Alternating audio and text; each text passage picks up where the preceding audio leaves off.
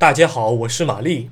欢迎大家来收看由玛丽为各位制作的《老马识图：太平洋战争的历史图片》单元。今天是二零二一年的三月六日，我要展示的是一张一九四三年同月同日所拍的照片。一九四三年三月六日，美国海军护航航空母舰长岛号正在海上进行弹射器起飞试验。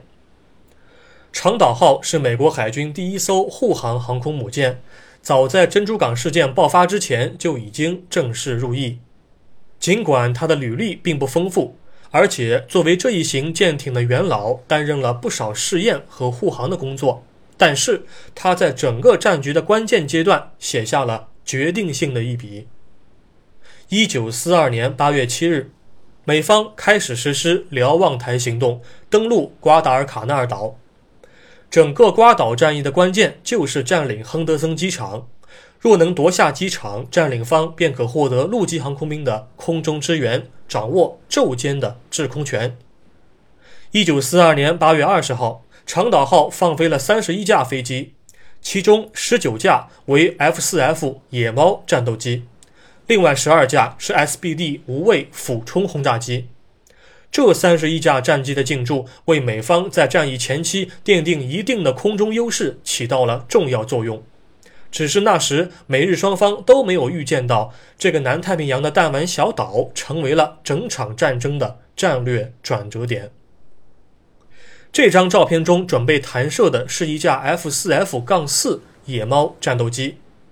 它挂了两个副油箱，并准备朝护航航母的左舷方向弹射升空。照片中的许多其他细节也佐证了这一点，比如照片左下方的升降机、左侧地勤人员手臂所指的方向、围观舰员的战队位置以及野猫战机本身所对应的方向。只可惜，航母甲板的弹射技术在当时很不健全，危险系数高，所以各国在二战中并没有广泛的采用。